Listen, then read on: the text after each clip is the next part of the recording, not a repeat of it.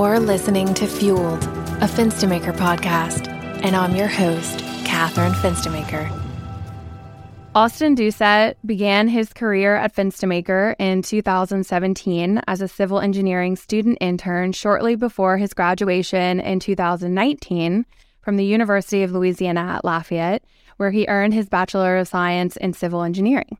For the duration of his now six year tenure with our firm, and through his current position as engineer intern, Austin has been working toward obtaining his professional engineering licensure with mentorship and supervision from engineering director Jeanne Hornsby, who leads our water resources team. Austin has been involved in reviewing and developing flood study analyses, the design of open channel and subsurface drainage systems, and has assisted and managed the development of hydrologic and hydraulic numerical models as part of Fenstermaker project teams. Most notably, in relation to today's conversation, Austin has worked heavily in dealing with Calcasieu Parish regional watershed modeling and planning. He has played a vital role in the ongoing development of a stormwater master plan for Calcasieu Parish. His main responsibilities, including that of data collection and inventory, hydrologic and hydraulic numerical modeling, the creation of a drainage infrastructure watershed report card, along with the effective implementation and monitoring of the master plan itself. Austin has routinely assisted in the development of hydrologic and hydraulic models, which are in turn used to analyze the current and future flood risk and vulnerability of communities. Austin and his colleagues are also skilled in making determinations as to the effectiveness of proposed water resources projects. It is Austin's excellent professional and technical skills that have afforded him the opportunity to serve as Region 4's program manager for our current work as part of the Louisiana Watershed Initiative, the topic of our podcast this season. Having said all of that, Austin, I believe you are uniquely qualified to speak on behalf of our engineering division and the efforts underway in service of the Louisiana Watershed Initiative. So thank you for taking time to talk with us. I've been looking forward to this interview. Yeah, thank you, Catherine, uh, for having me. And I look forward to discussing these efforts with you as well as the listeners. Excellent. All right. After that spiel, I have one more. so, for those who aren't familiar, in August of 2018, Governor Edwards launched the Louisiana Watershed Initiative, a continuation of the planning, coordination, and collaboration across various federal, state, and local agencies in direct response to the historic flooding events in March and August of 2016, events that forced us to rethink how our state approaches floodplain management. Following the launch of LWI in September of 2020, the federal government, through the U.S. Department of Housing and Urban Development, a grant agreement was signed establishing a $1.2 billion line of credit in community development block grant mitigation funds for flood risk reduction priorities throughout Louisiana, providing an unprecedented opportunity to enhance and expedite LWI efforts.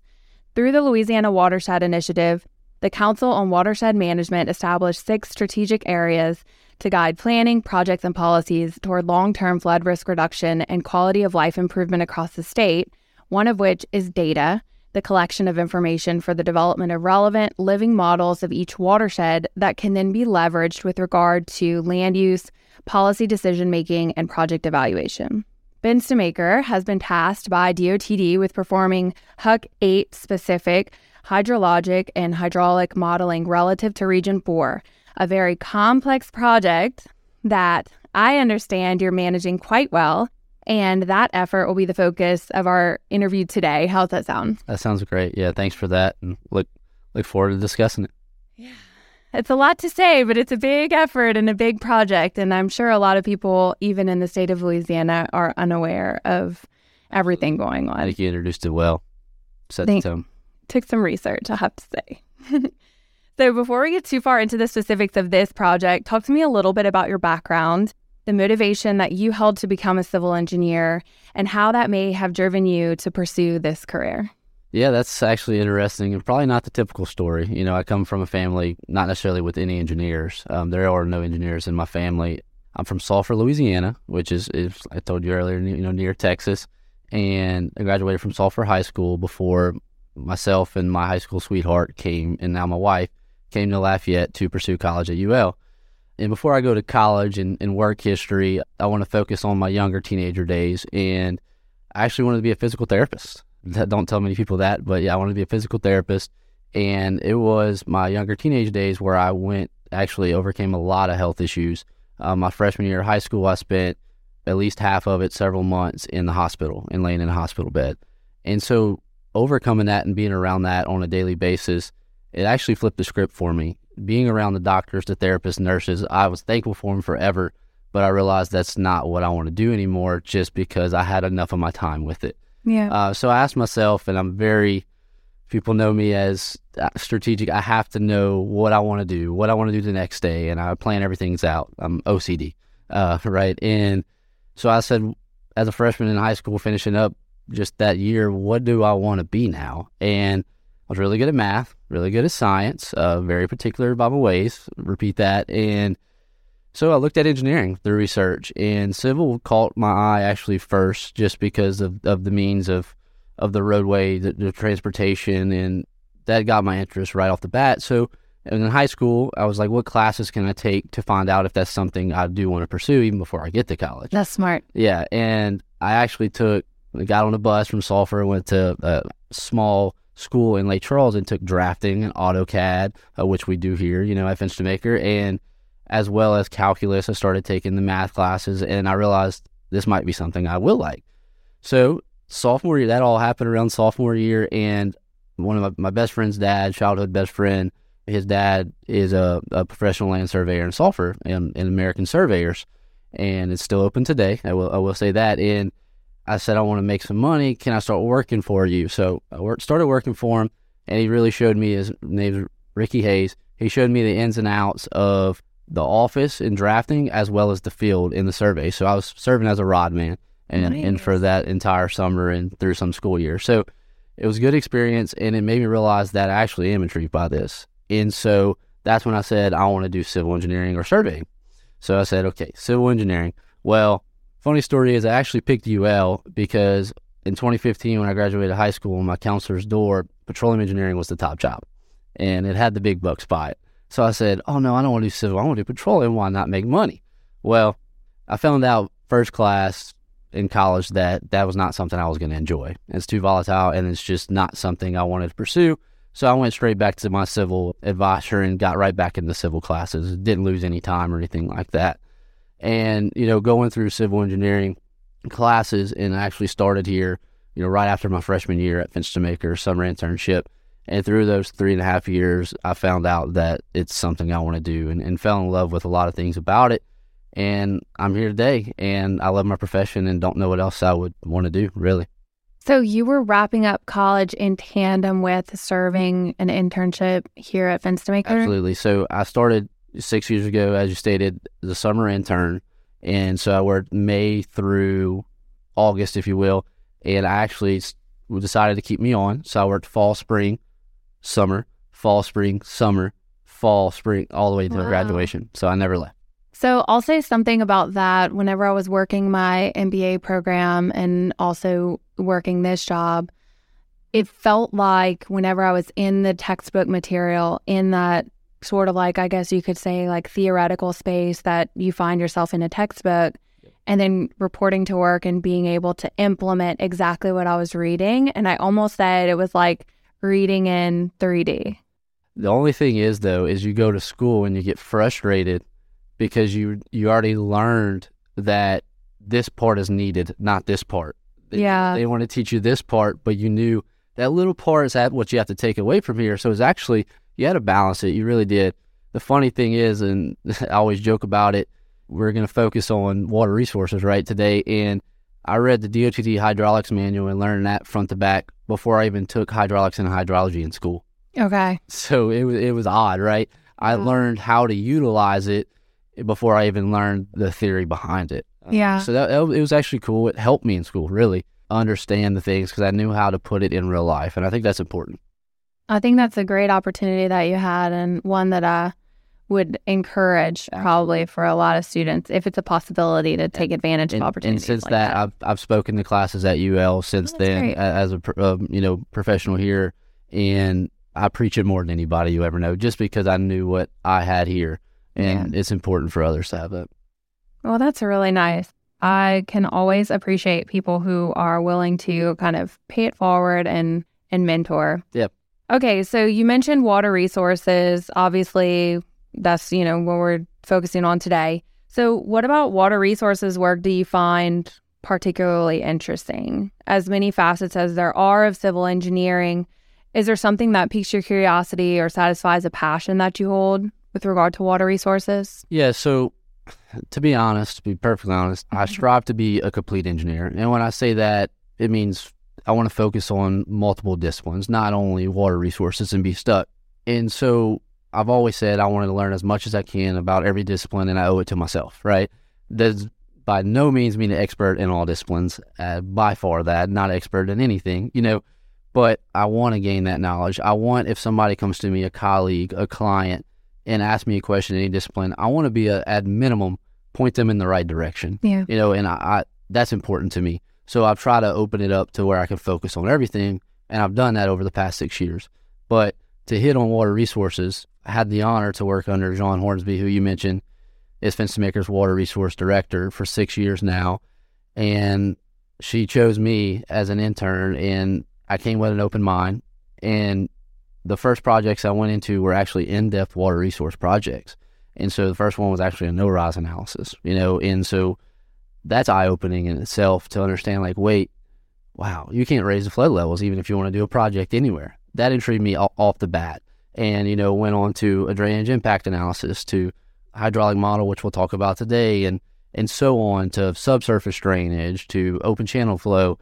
And I told Jeanne after the first summer, I think I have an issue for this. I, I like it. Uh, it Yeah. intrigues me, and I think this is something I can see going in my future, and I want to stick with it. Is the thing that caught my eye the most is water resources is in every project, and it actually makes the decisions for a lot of things. Mm-hmm. When you buy a house, yeah, everybody should be educated to look at flood insurance, right? Absolutely. those maps that's made by engineers. And so it goes in everything. You know, the roadway elevations, bridge elevations, that's based on flood levels. Your developments, you got to make sure you're not impacting other developments and everybody around you. So it was fascinating to know that and understand. I wanted to be in every project I could. That's just my nature.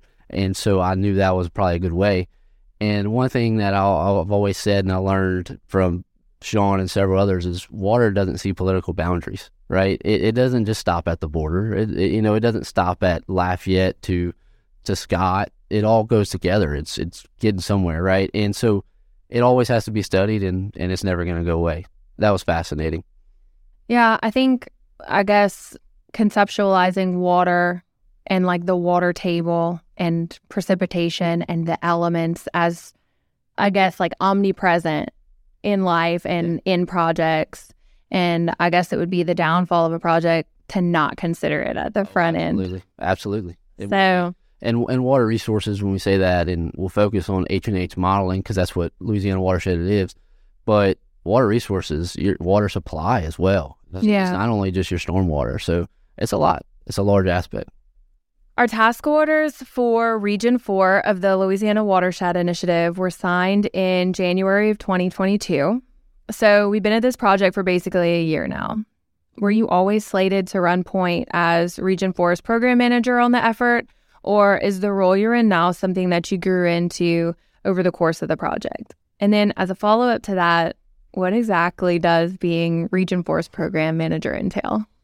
yeah no it's it's a, it's a great question actually and we did get our task order uh, notice of proceeds for this work and like you said January of 2022 so Mhm. roughly a year uh, but I do want to state in 2021 we were actually working on the very first task order Oh. we were scope writing we were writing the scope that we're actually performing now Okay. And most important thing, right? You got to have a schedule. Uh, you got to have a budget. You, you got to have people. And, and what what is the effort in, Yeah. in something to go Got to have a plan. Yes, absolutely. So I wasn't really a big piece of the puzzle. Um, then I was working on other projects, and it became crunch time. To, to be frank, and I was getting a little available, and got pulled on that project, and like we got to write the scope, right? And I took that opportunity, and, and it was intriguing to, to, to take that lead. And we got those scopes out, and we, we got them approved with DOTD back and forth on things, you know, money, surveying, engineering, everything I had to really talk with surveying our surveying department and get on the same page to assure the level of effort was there and plan for that. And so that led into when we got to notice proceed in January. I can truly say one of the most familiar ones with the scope, right? Um, I, I had a lot of obviously with the team we wrote it, but I was in that effort. And I was asked to be Jeanne. Jeanne is the technical lead of Region 4, a big responsibility, right? You're responsible for all of these models that we're creating for, for the state. That's a big deal. And I was, I was going to be her assistant, is what I would say. And what that would entail, Jeanne's busy, right? We know mm-hmm. that. And stay in the weeds every day with the modelers and make sure we're on scope, make sure the quality's there, and we're getting the best product for the client.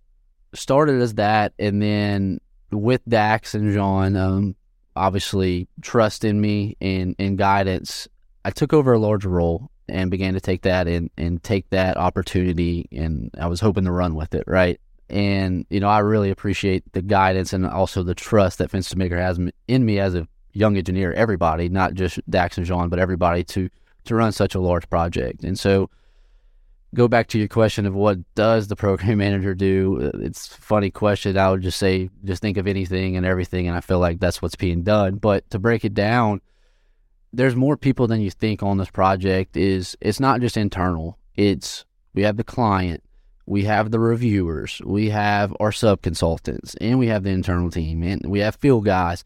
So it's really I'd say in one sentence, the main job is to keep all of those people, all of those parties on the same page with quality, with the scope, with budget, with schedule all in mind. And I really think, in one sentence, that is my job is to assure that we're on the same page to get this project completed for the state at a at a high quality level. That's some high level functioning you got going on there for sure. Yeah, yeah. A lot of moving parts. For sure. So basically, project management. Yeah, I, I, I would on say steroids. It, it's just because it's such a technical project, and you have a scope. There's so many parts, and I know we'll talk about it. I'm sure eventually is there's even more people than just us on it.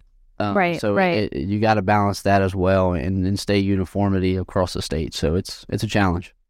Well, I'm sure you're learning a lot from this challenge Con- and constant growth for sure, and, and learning every day. And good on you yeah. for taking the opportunity, saying yes. So we're working on Region Four, as you mentioned, in conjunction with several sub consultants, including Michael Baker International and Halff Associates.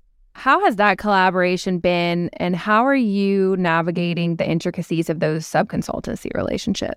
Yeah, in simple terms of the communication with Michael Baker and Halff Associates is fantastic. It, and I, I truly mean that is we set ourselves up with a great team with Michael Baker and Halff. They're both well respected companies um, yeah. that definitely put their A team forth, and it makes it really easy on my communication, being that we have a lot of trust in both of those companies, and they've shown that and earned that, and so it makes it easy for me to communicate. I, I will admit I've probably called them one too many times a week but I don't regret it because I think mm-hmm. it's kept us on the same page. Yeah. Um, and it really has. And, and again, I, I'm going to say that over and over is that's what's important about this project is H&H models.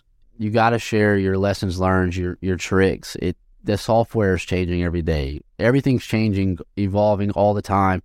So you got to keep up with what you learn. And if you don't share that and you just set a wall between you and say, you know, hey, we're three different companies and we compete for work sometimes, right? right? But this time we have one goal together. And I think that's all been clear. You know, we're all professional and working together. And so we, we share stuff with each other. And that's the only way to move the ball forward. Yeah. So teamwork. It, yeah. It's been very well. And I'm, I'm excited to keep working with them on this project, but also work with them on future work. Forever got those relationships. Yeah. Well, good relationships. I mean, especially with other firms, it doesn't pay necessarily to be adversarial. Mm. And you know, get you nowhere. Yeah, and in just professional life, you know, holding on to your knowledge as a mechanism for control or something like that, it really doesn't stand in service of the organization that you work for. And in this project, like you said, to it, to engage with other firms. And my my key has always been communication is what I put myself on and, and what I strive to have the best communication because I think as an engineer that goes a long way. Um, if you're stuck in your office and and not sharing your secrets or not trying to learn other secrets or gain relationships, you're probably not going to go as far. You know, in those relationships I've gained with those folks at Halff and Michael Baker, I think will stay my entire career. I feel like I can call some of those people, even if this project ended today, call them in three months from now and say, man, I feel like you probably saw something like this. What do you think? And Yeah. I think it would be respectful, you know, so. Yeah, and that knowledge sharing is so important as well. And I know, like, inside of an organization and in a project like this, the biggest asset to an organization and to a project is the knowledge of the people who are working on it. Oh, yeah, absolutely. And for them to share that effectively and to be the person to kind of grease the wheels of having that happen is a really, I think, a critical learning lesson and a really great skill that Agreed. you're building. Agreed.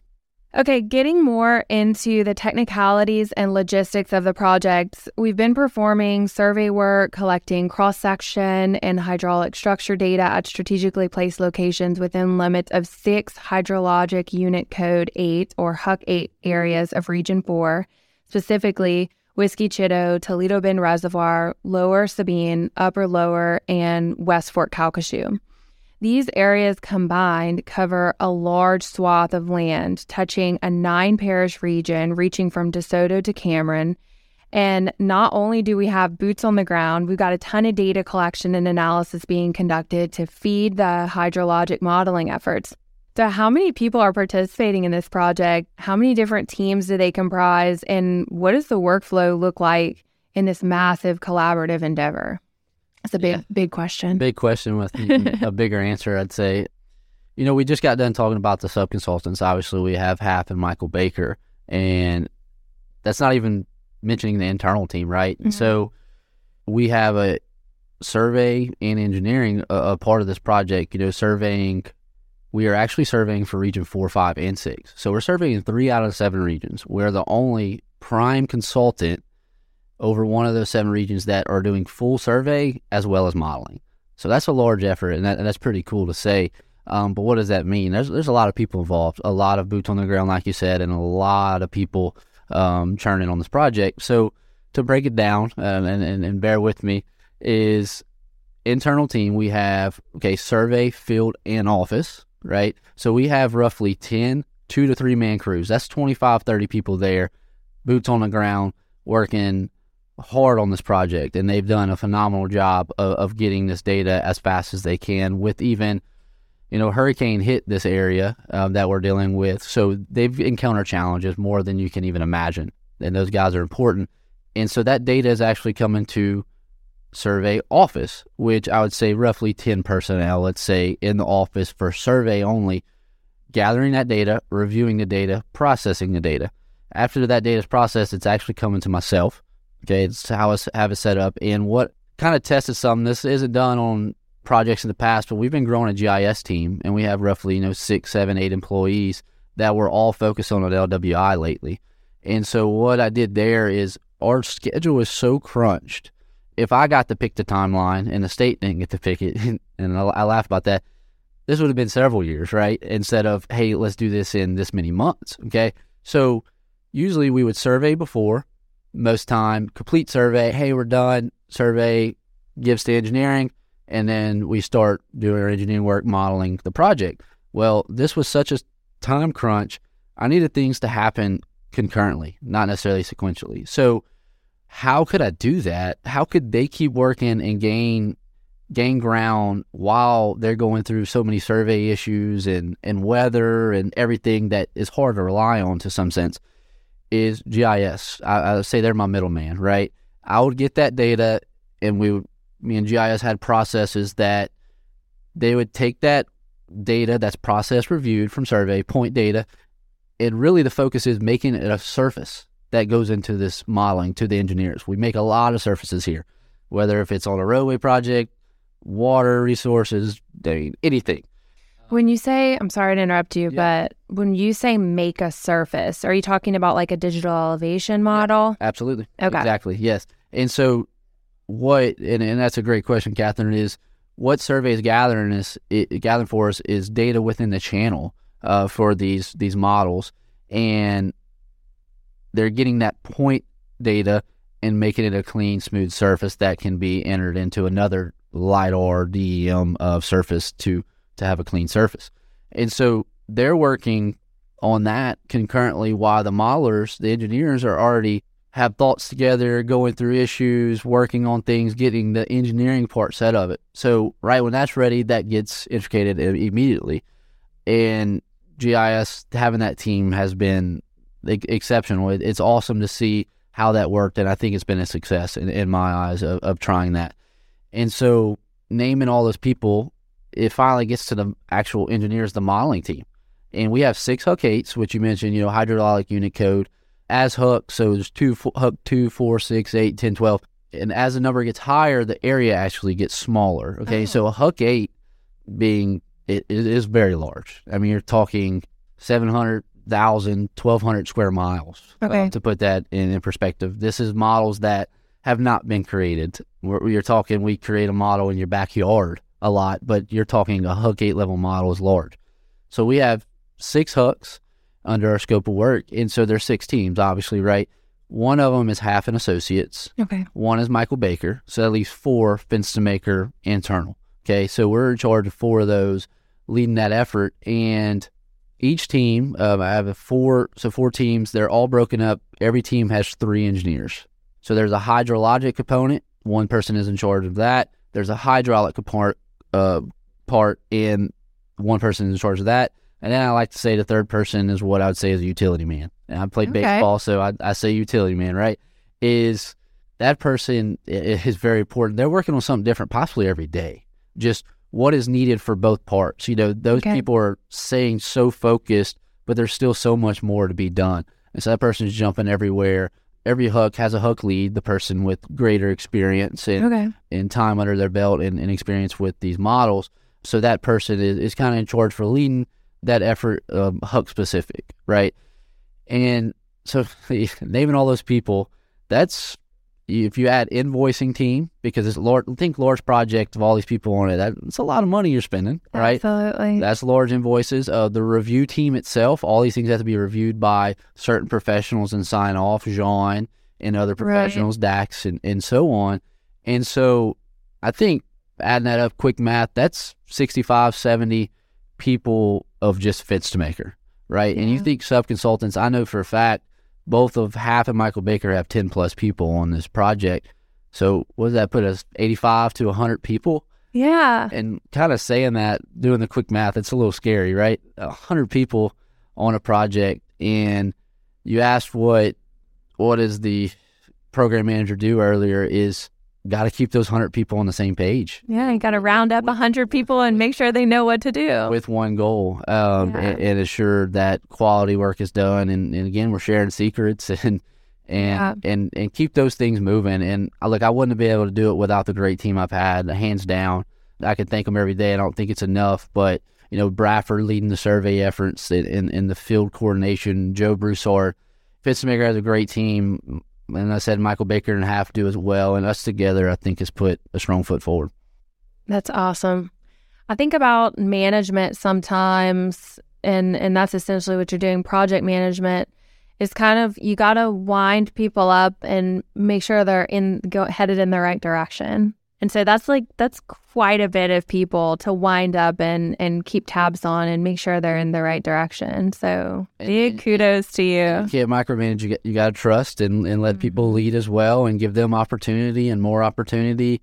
And sometimes you have to rein them back in, but it's important. And these H and H projects, it it's important in any engineering project, but H and H, like I said earlier, it it changes all the time, and it's not always and that's kind of what I liked about it, even at a younger age, six years ago, is there's not always one answer.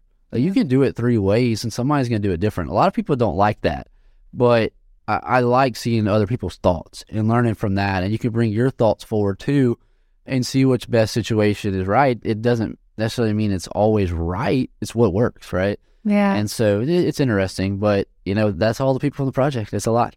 It is a lot. Uh, big props, Austin.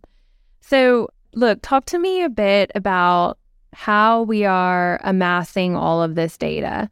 What tools, what technologies are we using? You mentioned GIS to collect, process, analyze, and present the data being collected from the field in the form of cross section, hydrographic surveys, hydraulic structure analyses, etc. How is the field data being converted into a digestible, useful set of information for the client? Yeah, and I would say, Catherine, for this one is we had to be innovative. You can plan plan for data as much as you want. You can keep planning. You have to plan, but you're going to hit a wall. Yeah. And, and especially with a project large like this, this is something that nobody's really dealt with before. This is massive. And there's conversations all, every day of it of where this data is even going to be stored, right? And I'll give a few examples. You know, one that comes to mind right off the bat is surveying in the field. For years now, we actually evaluated as the surveyors go out. They they obviously get uh, topo information, you know, elevations for us, but they're also evaluating that culvert and bridge for us and letting us know what is the full structure of it, right? And so Mhm. because we we need that for design purposes, right, and to be Mhm. able to put that in a model. Well, we used to do that via pen and paper, if you believe it. I can believe it. Yeah, I know. I, uh, but pen and paper, that would actually take several days to even get to the office, right? Because they're out of town. And once it got to the office, they review it, mark it up, whatever necessary changes, go back. It would take months, say, to even get to the engineers that Right. need it really several days ago. And so what we did there is we actually used, uh, you know, geospatial applications, Survey 123 to be exact. And you can make an application on their phone. They're able to actually punch in all that data and it comes instantaneously to the office. So what does that do for us? It allows the, the survey office to review almost instantaneously and give it to the engineers within a day or so, right? Yeah. That's very fast compared to several months to a day or so. Yeah. Uh, Pretty hour- close to real time. Hour, yeah, exactly. It is a real time app, and that's the important thing of it. And it obviously it helps with this review process, but I think it's a better product for the client. Is what is important as well. Is think you got a whole bunch of papers. Okay, put them in a binder, I guess. Maybe scan them in. I don't know, but really, what we have now is if you go to a dot, a geospatial, it's located in the right location. It has all that data with the dot as well as imagery to visualize, and it's all in the right place. It- Yeah. And that's important because if you do it via paper, you're just going to what call it Catherine 01 and say, hey, where's Catherine 01? Let's look for it, you know? And so now it's all in a geospatial location. And Brilliant. that that's it's just pretty good. And I we have GIS folks, we have engineers that I think are are hitting a all time high with with innovative. I'm not Yeah. tech savvy, honestly. We have some folks that can blow your mind utilizing code and and visualizations and and softwares that make processes speeded up by you know five times the the effort as Yeah. and which that saves money right? As well as it's a better product for the client. And that's the important thing i got to make sure is if you spend this time developing that what comes out in the end and visualizing the product these complex softwares that that's cool you know? Yeah. and so that's one example you know i'd say another one is is we're serving a lot a lot of bridges and, and culvert structures within the state right? Mm-hmm. And you could imagine these major structures are along major highways. Yeah. Um, I mean, you would think high traffic counts, right? You ever True. you, you drive on I ten. Well, we're surveying some of those structures. You go, how do you survey that? How do you traverse that and put your crews out there to yeah. to gather that data in a safe manner as well? Well, we're actually laser scanning the great span bridges, the large span bridges that have high traffic counts. So they're in a boat or off land, actually laser scanning the data. That's, That's great. fascinating. And I'll be honest, the modelers, the, the, us as engineers, we don't necessarily need all of that data for these projects, Right. for the for the water resource project. But what we did for the client there is we just gave them, you know, point clouds. That's a lot of data Yeah. Who could refuse that? they could utilize in the future for any project they want, right? So that's a better product as well. And while you're out there, I mean, killing multiple birds with one stone, delivering the client with more than what they asked for that's relevant and useful for future Absolutely. projects. Yeah. Sounds like a win win. And I think one thing to lastly to point out here is, it, you know, I think technology and and innovation and what we're doing is these models are so large. We've actually, our IT department has had to jump in on this project. So I could make that number earlier from 100 to probably go to 110 now. Yeah. But these models are so large and it has so much data sets in it. We've actually had to get new computers, up storage. I'm not tech savvy, and I appreciate the people that are, and our IT department has done a great job, and, and other engineers. But we wouldn't be able to keep working on the project and hit schedules and, and, and deadlines if we didn't adapt to what we're faced with. And Yeah. so we've hit several challenges and we've overcome those, and that that's it's really cool to see that because you don't ever think of that. I, I never think, hey, we got to get a new computer to make this model run, but it, it it's you very well have to. So Well, it's almost in a sense like this project is forcing us to kind of upscale our hardware and back-end systems and forcing us to rethink processes. And so a challenging project like this makes us all better, it does, which is great. a lot of things were setting forth of this project. I stated a few things earlier. I was testing things out. That's scary, right? Hey, you got hundred people, you got a deadline of the year, and biggest project right now probably, and we want to test things, right? That's that's scary, but Yeah. putting the right people there and and it's worked out. And I think obviously you hit snags, but we've overcome a lot, so it's going well. Yeah, you know, I was kind of poking around in the database a little bit to see who kind of the heavy hitters were and putting hours to this project. And I definitely saw our GIS folks putting a lot of time to this project, which I thought was it very interesting. Had an opportunity to go to California with some of them. That's right. And yes, and see all the technologies that are on the horizon from our partner Esri, which is the underpinnings of all the GIS that we do here. Well, not all of it, but you know, a good chunk of it. Mm-hmm. So just seeing what's on the horizon as far as GIS and what's next, it's just mind blowing. It is mind blowing. That's the simple answer. It Yeah. can't gather And those guys were running around the San Diego Convention Center, going to all these technical presentations and learning all of the intricacies of, you know, like what new buttons to hit and even like discovering time savings in their own workflows. So, not just in the overarching sense of, you know, saving time from a big picture, but even in the weeds of these, like the technicalities of the software and how they're being enhanced and, you know, how something that used to take five hours now takes five minutes. Yep. And it's just a beautiful thing. Everything rolls so quickly in technology and evolves so fast. It's it's just amazing. It amazes me at every turn. Yeah, it does. And putting those GIS people, some reason they have different different side of the brain than engineers, and it's engineers. Will I, I have to admit, you know, Coy, we have several people on staff GIS that I'll tell them be in a meeting like, hey, we need to do this. We need to put it in Excel and stuff, and they're like, hey. And it goes, like you said, five hours to five minutes. And I'm like, that's why you have those people in the room and they Absolutely. think differently. And they just think process driven, you know, and they think how fast and with the same quality or better quality. And Yeah. that's important. And that's why I said earlier, but having them as the middleman has, has changed the project dynamic. It's It's been good. We've mentioned hydrologic and hydraulic models several times now. For those of us who don't know much about the intricacies of water resources engineering and as much in layman's term as possible, can you fill us in on what exactly are hydrologic and hydraulic models? Yeah, yeah. Bear with me here. Big deep breath, okay?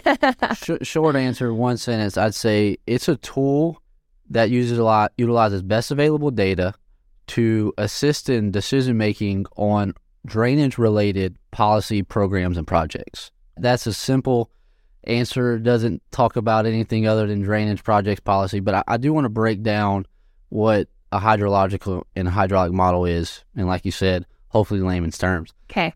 So think rainfall. Okay, radar data. You watch the news, right? Yeah. Weatherman, hey, it's six inches today in, in this area, right? Think that rainfall. We take that actual rainfall and we, we make sure it r- rains on land, right? When you're driving home, it's raining. You're on a roadway, it's raining on buildings, it's raining on ground, open pasture, everywhere, right? So that is the hydrological side. And we take actually that rainfall is the ground, some of it, and I don't want to get too technical, infiltrates into the ground, right? Reaches water table. But what we're really focused on is what's left on the ground. We call that surface runoff, right? So it's water that is on land, it's going through pastures, it's flowing off of buildings, and that's really the hydrological side. We're taking that runoff. That's the key thing. And then we have to put it to the hydraulic side, right? So the hydrologic comes first. And the hydraulic side is that water has to have a place to go.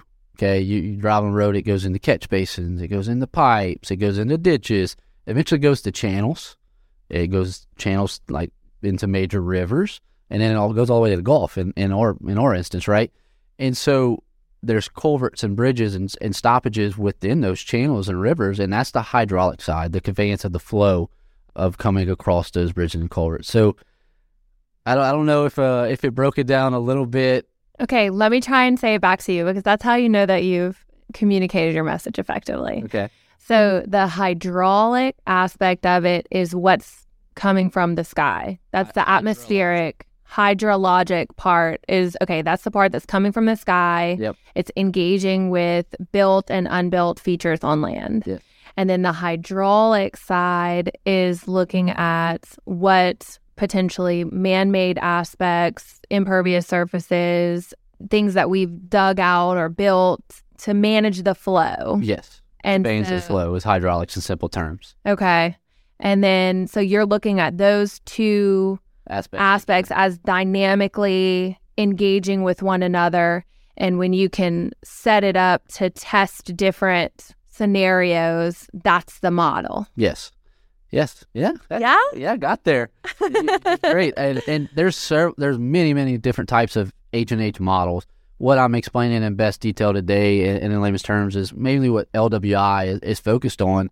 You know, you can there's softwares to just do subsurface drainage and stuff, but what Mhm. we're really looking at is all that water. Like I said, the rain coming from the sky, running off and finding its way to a channel. We're focused on those channels Okay. you know, and that's what flood mapping is, FEMA flood mapping, and that's similar to the purpose of this project is we're looking for water levels Okay. at, the and and we're looking for water levels at the end of it, and what goes to that is the rainfall running off, finding the channels, the channel, the water is and and the, the conveyance of flow is is coming across bridges and culverts, and it's messing with the water levels, right? Okay. And so at the end of the day, you get a map with water levels Mhm. for different scenarios. You Okay. any scenario you want. You can run, you know, for instance, this project is geared on, you know, the 2016 floods. We can Mm-hmm. run that, or we can run a design storm for whoever a client is, or we can run the event that might happen tomorrow. And, Mhm. and so that it's the complex part of it. Yeah. And, I hope it's broken down enough. But again, it's, it's a tool that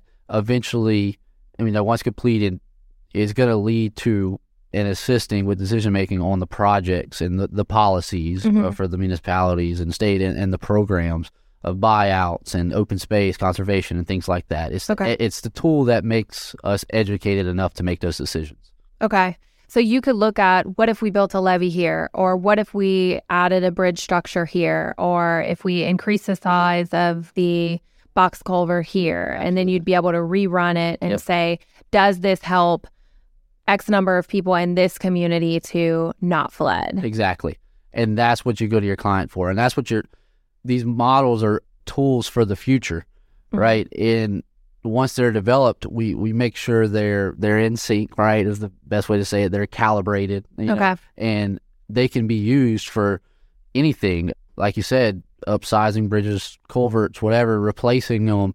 Um, I mentioned no rise analysis earlier, stuff like that, and even looking at the policies and programs. You know, if there's a buyout program, who's even worth that? Like, Right, right. you have to have some Cost benefit. data to it as Yeah. well, right? There's all about data It- because if you just said, "Hey, Catherine, you're you're the mayor of wherever, buy out some homes or go upgrade culverts," Yeah. Which What ones? What culverts? Which ones are yeah. undersized? Which ones are not? Like, which ones do we not need to mess with? You don't want to just go do it because Right. you have this much money, right? And you need to make the best bang for your buck. So that's what those tools are used for. And and I hope uh, for you and the listeners to explain it that, that that was a tough question. So, I think so. I think you did a good job. You'd make maybe a good teacher. oh, thank you. Actually, I- in in my my next life, I do think about being a professor. well, you could do adjunct work. You ever thought about that? Yeah, I guess. Maybe one day when you're not wrapped up with this project. I, I would I would mm, mm, recommend wait until this is over. For sure. Okay, so you've worked on many different projects over the course of your career. Can you tell me about the aspects that make the Louisiana Watershed Initiative unique? Perhaps beginning with the fact that it's a piece of a much larger, essentially multi billion dollar puzzle that will serve to mm-hmm. inform, as we were talking about, the next several decades of action taken to mitigate flood impacts in our state and region. Yeah, and I think it's even important. You asked the question perfect to rephrase it to, to say it again is this is many pieces to the puzzle. Of oh yeah, multi million dollar, billion dollar project, and you know that it's.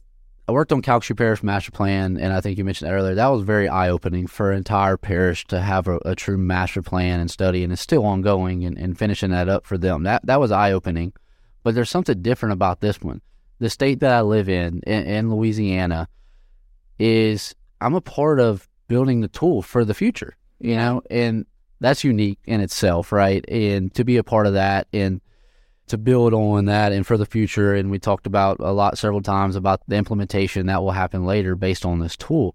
So, you know, one thing that always stands unique out to me too when you ask that and you say say that first thing that hits my mind is this project is very unique. I, we've been mentioning a lot of people, right? yeah. a lot of people on the project, even internally, externally. But even from the client's perspective, their client is, you know, the Louisiana Department of Transportation and Development. Louisiana DOTD is not necessarily, they would admit this is not what they're experts in, right? They're transportation and development. Yeah. You know? And so they've actually have somebody under them and they go by the TDQ. It's called a Technical Design and Quality Team. Okay. And it's made of several experts, local experts, as well as very experienced other consultant firms that are essentially reviewing our work. So that's unique. That's really different because you know most projects are set up, and we we even have reviewers internally, Fenstermaker. We have reviewers at Halff. We have a whole review team that signs off, and then usually after that, it would go to the client, right? And the client might review it um, as well, which you know DOTD would.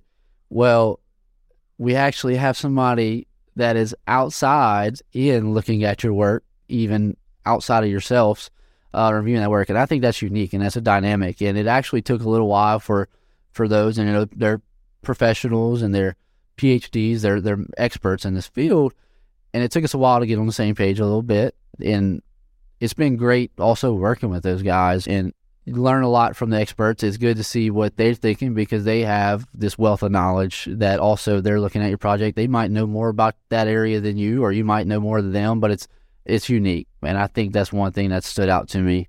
It started as a challenge and it continues to be a challenge, but I think it's it's worked out. And I know the state, you know, has them for a reason and to assure a quality product is getting to the state. So yeah. Well, smart. Yeah. Yeah. Yeah. If you're not the expert in a space, hire a team of experts to make sure the quality is there.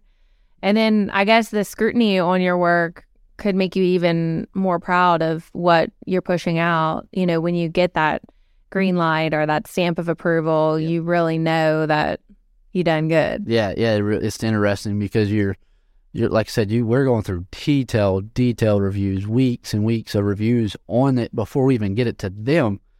And so it is actually proud moments of an entire team recently is we got basically no comments from them. So that says a lot. Hey. Right? We did we did something right. You passed that fine uh, tooth comb. So it, it, it is interesting, and I would say that's unique about this project. The Louisiana Watershed Initiative has put together modeling standards to ensure the heterogeneity of the statewide effort.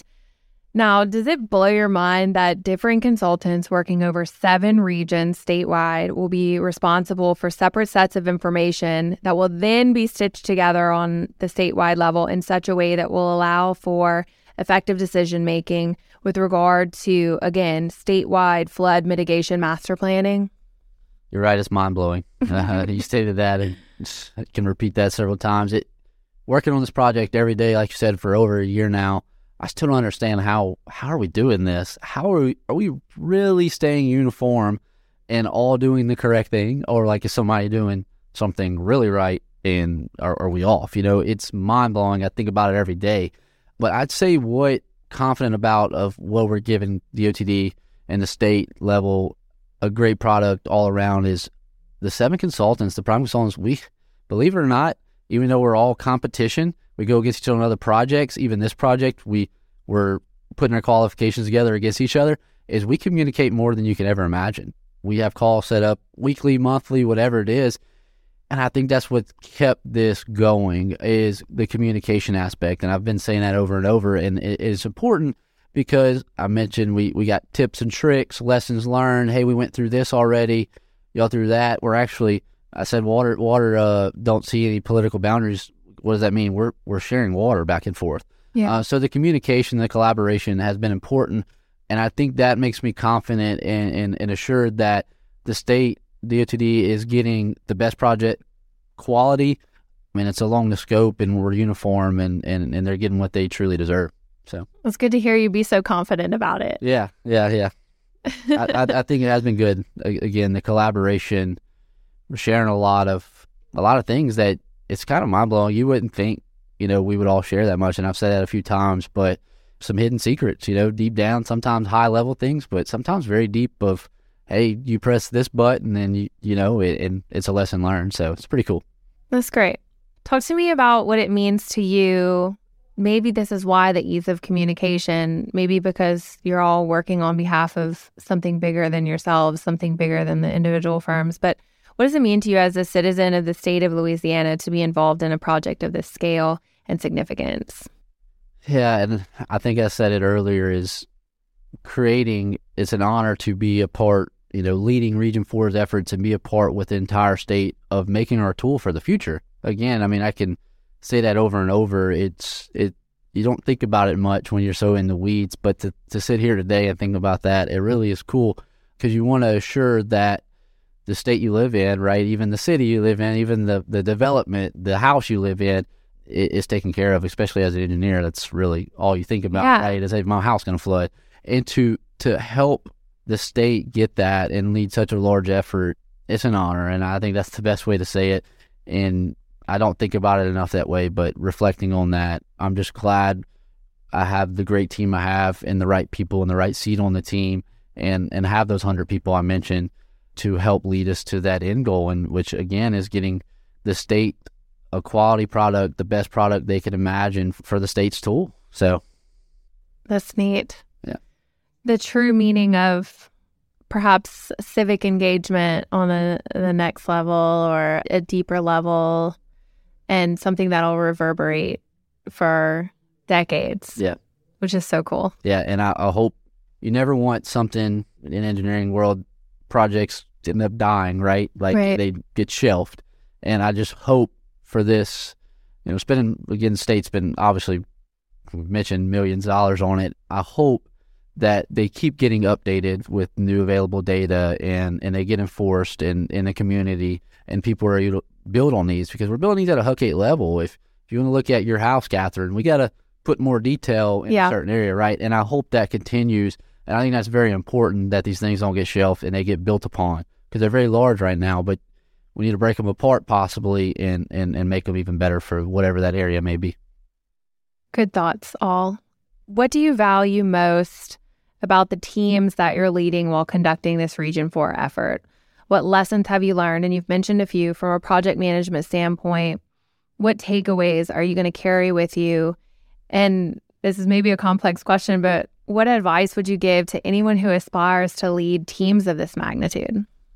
Yeah, yeah. I would say for, to answer the first is what I appreciate of the team most on Region Four and the, the, the folks I mentioned today is the willingness to adapt, and that that comes to mind right off the bat when you ask that question, because I can't tell you how many times we've changed this, we had to rerun this, we crashed this, we ran into a wall here, we redid this. I asked them to redo it just for this a certain reason, you know, over and over again, and in a respectful manner, obviously, but the willingness to adapt has made this project keep going smoothly, you know. And I know sometimes it takes they might have to run it on a Saturday or or it because we hit a wall or whatever, and to adapt to that and move on. I, everybody showed me that on the entire team and everybody I've listed, and that it's been an honor to work with, and, and I couldn't do it without the team, obviously, and that's that's important. And I know we mentioned the project management side, and I mentioned communication probably 10 times today. And I still, this project, um, as a young engineer, I always focused on collaboration. And, and I'm actually, we can sit here and talk all day. It, it's what I love to do. But this project made me realize that communication actually is the real key. If you don't communicate, collaborate, what what's the point? You're gonna you're gonna you're gonna fail at some point, right? And I would say even with your colleagues, you get you got to be open, communicate on what the end goal is, when it should be done by. If they don't know that, how will they ever know if they're succeeding? You're to go tell them that they're wrong and be like, "Wait, what?" I've learned that. You got to communicate and make sure they understand. And like I said earlier, maybe repeat it back like, "Hey, we got to do this by this date and this and this and this," because communication is the key. And I would say even with the client, right? Mm-hmm. Engineers would that think you get every engineer here in this office, and they would say things do go wrong, right? They they do, and maybe even more than right sometimes. And so being open with your client is important too. Yeah. Of of telling the snags you've hit, and this might not even be the thing they want to hear, right? And but being open, the communication, be out front, and and don't hide that, and get on the same page. That's what I think a young engineer going to, you know, project management needs to know because it's scary to a sense, right? You never want Yeah. to fail, especially when you've given this opportunity at at maybe a young age and you want to succeed. It's like, oh wow, we hit a snag. How do I tell somebody? I don't want them to be disappointed in me, just like you don't want your parent or your spouse to be disappointed, right? And so being open, open communication is what I would say is one of the most important things. That's great. Those are all good lessons. And I think also just talking about giving advice to to younger engineers to aspire to be in service of projects of this magnitude.